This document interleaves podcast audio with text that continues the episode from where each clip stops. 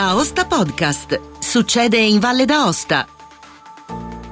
Cordiale saluto da Angelo Musumarra. In questo podcast potete ascoltare la discussione avvenuta nella riunione del Consiglio Valle di mercoledì 9 marzo sul programma di riconoscimento, valorizzazione e inclusività per studenti ad alta dotazione cognitiva, tema di un'interpellanza del consigliere regionale Luca Distorta, a quale ha risposto l'assessore regionale di istruzione Luciano Caveri. Buon ascolto. Un tema che si direbbe non possa essere altro che un dono ricevuto per se stessi e per gli altri e non certo un problema. I bambini con iperdotazione cognitiva, detta anche eh, plusdotazione, sono studenti che mostrano o hanno il potere di mostrare altissime performance se confrontate con i loro pari, in una o più aree. Abilità intellettiva generale, abilità scolastica, pen, mm, pensiero creativo, eccetera. Si parla di plus dotazione quando un indice del quoziente di intelligenza è maggiore o uguale a 130. Si parla invece di alto potenziale cognitivo per un quoziente di intelligenza medio o uguale a 120, laddove la media eh, si riferisce a 100 per comuni mortali in cui spero di almeno di collocarmi, la normalità va da 85 a 115. Secondo le statistiche, la plus dotazione registra casi tra il 2% fino a un 5%, secondo, se, eh, secondo il fatto che eh, si ampli la plus dotazione anche al um, settore dell'alto potenziale cognitivo fino a un 5-6% della popolazione scolastica. Se il percorso scolastico è un percorso di apprendimento e se l'apprendimento passa attraverso la facoltà intellettuale, eh, chi è maggiormente dotato di intelligenza non può che esserne agevolato. Dove sarebbe il problema? Il sillogismo è corretto nella forma, ma il contenuto, eh, se si esamina attentamente, purtroppo eh, non dà ragione al sillogismo. Infatti eh, occorre ricordare che i bambini eh, ragazzi plus dotati non sono soltanto più intelligenti, quanto diversamente intelligenti. È una intelligenza che si manifesta e si attua in maniera particolare, estremamente particolare. Apprendono e interagiscono in modo diverso. In particolare la plusdotazione intellettuale genera ricadute significative. Se, e questa significatività può essere sia in senso positivo che negativo, ma il più delle volte è negativo perché se non correttamente gestite, le ricadute si rivelano negative e ehm, i percorsi scolastici a questo punto risultano inefficaci, trasformando il plus dotato in un disadattato o addirittura in un presunto ipodotato o comunque in uno soggetto che accusi disturbi comportamentali, tipico, molto tipico dei plus dotati, rispetto agli standard in atto possono adottare comportamenti sia di inerzia, di abulia da un lato, oppure l'opposto, ipercinetismo, sino all'aggressività, associate o meno a disturbi di attenzione.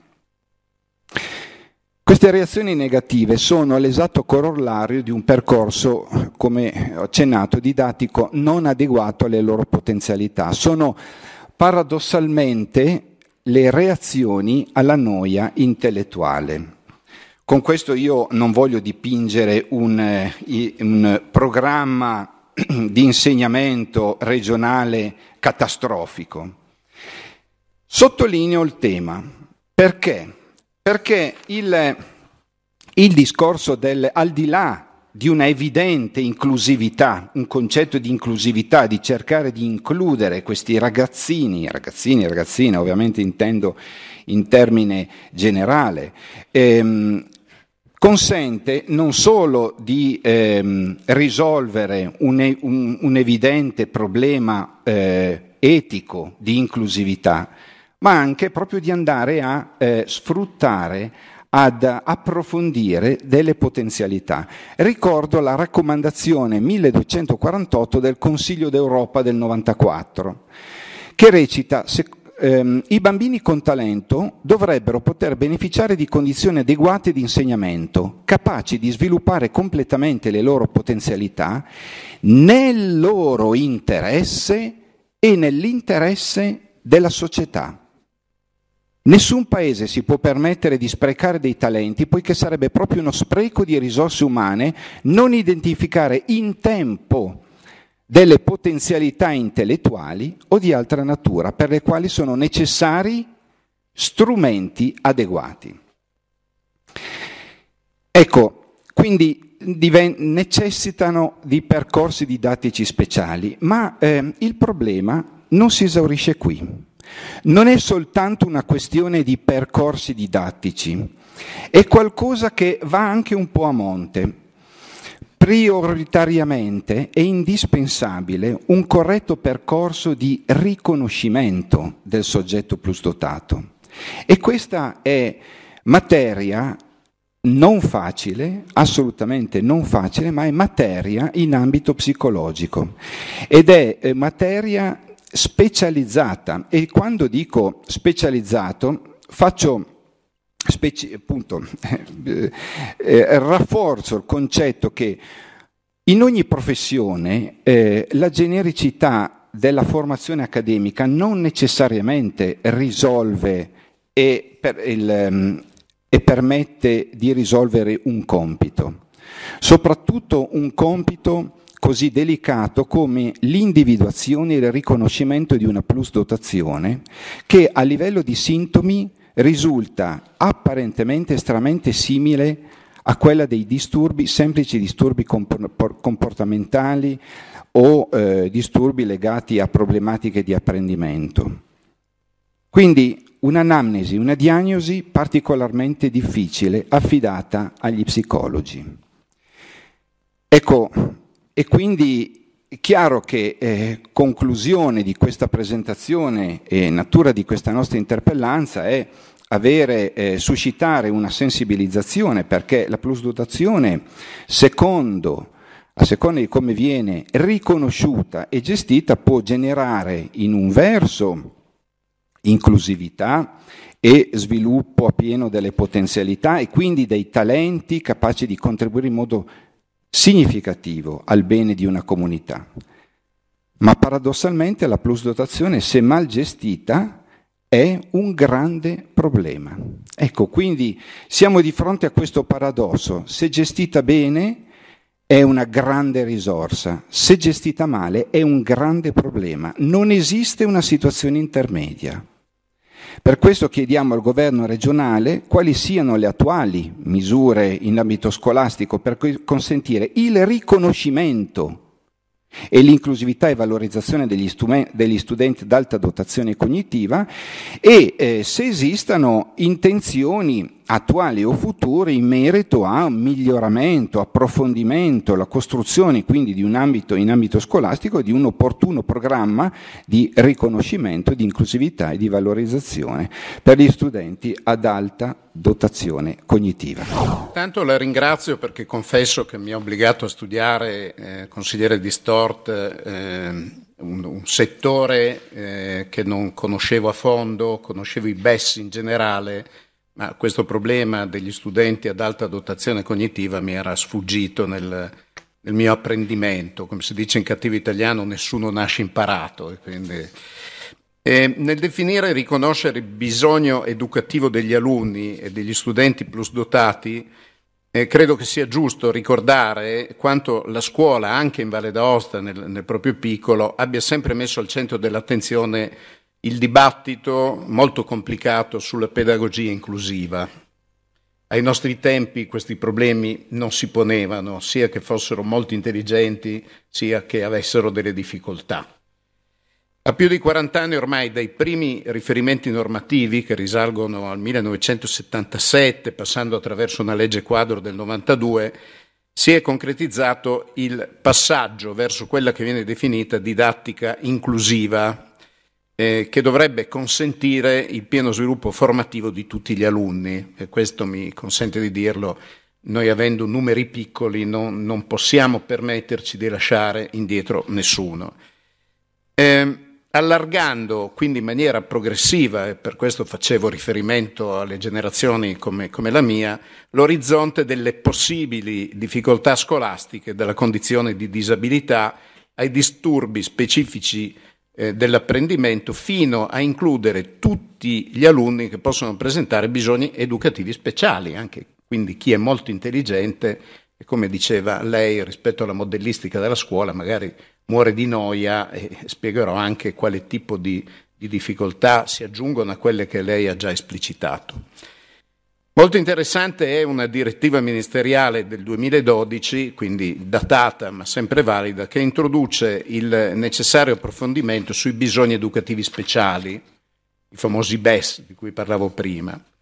La direttiva fa riferimento a una complessa realtà eh, delle, all'interno delle classi, riconoscendo come rilevante l'apporto che considera la persona nella sua totalità in una prospettiva biologica, psicologica e sociale. Cioè, per capirci, eh, ci deve essere un'analisi di contesto e c'è questo metodo diagnostico che si chiama ICF che consente di individuare questi bisogni educativi speciali, che ovviamente riguardano ogni singolo alunno, eh, nella logica che ogni alunno con continuità o per determinati periodi può manifestare bisogni educativi speciali, una separazione, un lutto, eh, sono non solo delle questioni, dire, che restano per sempre, ma possono essere anche degli episodi nella vita di un alunno.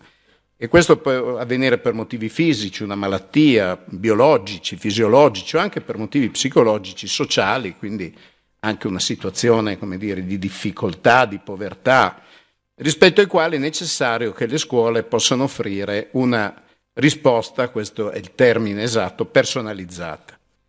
La citata direttiva, tuttavia, suggerisce un parallelismo fra bisogni educativi speciali e difficoltà nell'apprendimento, spesso interpretate solo come difficoltà legate a bassi livelli cognitivi e non a chi svetta per, per quelle ragioni che lei ha elencato. A precisazione dunque c'è una nota del 2019 del MIUR che fornisce chiarimenti sugli alunni con bisogni educativi speciali e dedica un paragrafo agli alunni e studenti ad alto potenziale intellettivo, ribadendo che è corretta la prassi di individuare tali alunni e studenti nell'ambito dei BES. Cioè i BES non sono solo quelli che hanno difficoltà, ma anche quelli che hanno difficoltà perché sono a un livello troppo alto. Ne consegue la prospettiva della personalizzazione degli insegnamenti, la valorizzazione degli stili di apprendimento individuale e il principio di responsabilità educativa. C'è tutta una spiegazione che consente, ad esempio, eh, con eh, provvedimenti di, di, con decreti ministeriali di saltare a un certo punto da una classe all'altra. No? Cioè, chi è dotato a un certo punto il mondo della scuola si rende conto che questa persona è in grado, essendo di alto potenziale di passare a un ciclo di istruzione successiva. Quando leggiamo si è laureato a 18 anni, si è laureato a 18 anni perché esistono i meccanismi che consentono di poter saltare le tappe quando la scuola si renda conto di avere una persona che ha delle caratteristiche intellettuali eccezionali. A livello regionale, in riferimento alla normativa citata, si prevede che le scuole possano attivare percorsi di personalizzazione anche con piani didattici personalizzati. Come per tutti gli alunni e studenti con bisogni educativi speciali si richiama l'importanza della collaborazione con la famiglia, del pieno coinvolgimento dei consigli di classe e dei team dei docenti. Eh, Stiamo aggiornando il protocollo BES regionale che scade nell'agosto del 2022, nel quale, posso dire, è già stato inserito un richiamo specifico su questa situazione della plus dotazione. Si prevede inoltre di riportare in maniera puntuale indicazioni sulle caratteristiche degli alunni plus dotati e di segnalare strategie didattiche per includere questi che dobbiamo definire dei talenti, perché tali sono. Presso l'USAS è operativo l'ufficio inclusione che si occupa di supportare scuole e famiglie nell'individuazione delle strategie inclusive migliori. È stata creata nel 2020 la Classroom DAD Inclusione e Disabilità, che è un luogo di discussione e di comunicazione che vede una parte dedicata proprio ai BES, per aiutare i docenti a riconoscere e a capire. In un'ottica di ottimizzazione delle risorse di lotta alla dispersione scolastica sono organizzati a livello centrale da parte della sovrintendenza agli studi momenti informativi e formativi per capire eh, i bisogni educativi speciali, compresa oramai anche questa tipologia. Nell'ambito dei tavoli di lavoro sull'inclusione si è condiviso che la formazione sui BES potesse comprendere tipologie diverse di alunni. Proprio nell'ambito di queste tipologie rientrano anche i bambini plus dotati, che come noto possono vivere un profondo disagio, come le diceva, provocato dallo scarso rendimento, che appare paradossale per chi è molto intelligente, dal perfezionismo, dal loro sviluppo, come dicono gli esperti, asincrono, ed è importante precisare infatti che ci sono bambini plus dotati che presentano una doppia eccezionalità, dove la plus dotazione può essere abbinata a un disturbo nell'area degli apprendimenti, dell'attenzione o, come lei ha ricordato, problematiche psicologiche. Quindi risulta fondamentale combattere il pregiudizio per il quale il bambino ad alto potenziale, grazie alla sua dotazione intellettiva, possa sviluppare le sue capacità da solo e crescere in modo armonioso. Questa convinzione è molto pericolosa perché rischia di rendere invisibili dei bambini dotati che per varie ragioni presentano un rendimento paradossalmente molto inferiore alle loro possibilità e che in alcuni casi mettono in atto, ed è la cosa peggiore, delle, conde- delle condotte disfunzionali. Si segnala infine che ormai ben diffusa fra le scuole valdostane la valorizzazione del merito, attraverso la selezione di studenti per la partecipazione a concorsi olimpiadi nazionali e internazionali. A titolo esemplificativo, Relì Matematico Transalpin partecipano soprattutto gli alunni della scuola primaria e secondaria. Si tratta di una competizione internazionale di classe, ci sono le Olimpiadi del Problem Solving, competizione promossa dal Ministero, i giochi matematici della Bocconi, ci sono eh, come dire, delle sfide sull'informatica, sono delle competizioni internazionali, le Olimpiadi di lingue e culture classiche, le Olimpiadi di filosofia. Lei sa perfettamente che ogni tanto esce la notizia di, di, di ragazzi valdostani che hanno vinto queste competizioni, spesso sono in questa condizione. Concludo dicendo che si ipotizza a partire dal prossimo anno scolastico una ricognizione puntuale dei casi di plus dotazione nelle scuole di ogni ordine e grado, comprese le paritarie, con una raccolta di interventi e azioni adottati, eh, adottati dai docenti al fine di condividere e implementare le buone prassi da mettere a sistema. Scherzando potrei concludere dicendo che anche in politica si dice, talvolta riferendosi agli avversari, pensi davvero di essere un intelligentone. E, e devo dire che così dicendo rischiamo di essere offensivi nei confronti invece di chi l'intelligenza ce l'ha, cioè è a alta dotazione cognitiva ed è, come dire, un particolare che lei ha giustamente sottolineato, e cioè la necessità di essere corrispondenti all'intelligenza eh, di queste persone, conoscendone non solo le ampie possibilità di espressione, ma anche purtroppo quelle fragilità che ho cercato in questo intervento di esplicitare. Le confesso, Assessore, che ero quasi pronto a scommettere che avrei suscitato la sua attenzione e la sua ehm, ehm, comprensione del problema esattamente nel, nei termini della, dell'esposizione, della mia esposizione. Quindi ci troviamo in questo caso in cui eh, entrambi diciamo la stessa cosa. Allora, visto che prima parlavo di sillogismo, una regola di sillogismo, lei si ricorderà, è ambe affirmantes nequeunt generare negantem. Quindi sia io che lei affermiamo la stessa cosa, non, quindi come può, non potrebbe andare meglio? Eh, è chiaro che eh, a lei adesso rimane un fardello importante perché io svolgo il mio ruolo da consigliere e finita l'esposizione di questa interpellanza, al di là di approfondimento del tema, al di là di un rapporto di un atteggiamento di, di un'attività di indagine di verifica, eh, ho più o meno esaurito il mio compito. Per lei che è assessore non può limitarsi il compito a, eh, a consentire e a essere d'accordo su quanto detto. Io mi permetto, mi permetto di dare delle indicazioni. Io, eh, siccome normalmente i, la, la plus dotazione si individua nella fascia eh, di, di, di, di, giovane età, quindi quando il bambino è alla scuola primaria, quindi ehm, estremamente importante che non sia affidato solo al personale docente la, il riconoscimento e l'individuazione. È estremamente importante che ci sia un affiancamento professionale esterno, quindi una eh, commissione o comunque un, eh, o figure professionali specializzate in campo di psicologia, in campo psicologico, per il riconoscimento. Questo è estremamente importante perché questa è la sinergia che è richiesta, richiesta anche con il coinvolgimento delle famiglie, sicuramente coinvolgere le famiglie è importante perché loro prima dell'inizio dell'attività scolastica hanno già percepito una serie di problematiche che possono in qualche modo diventare oggetto di una sinergia estremamente importante.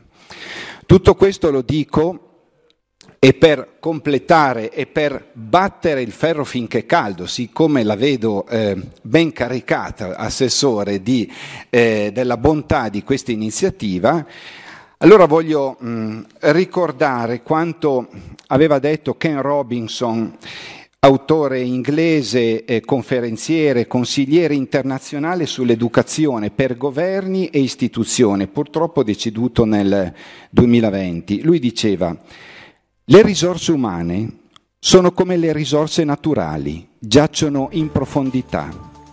Ecco perché bisogna andarle a cercare e soprattutto bisogna creare le condizioni affinché queste risorse si manifestino.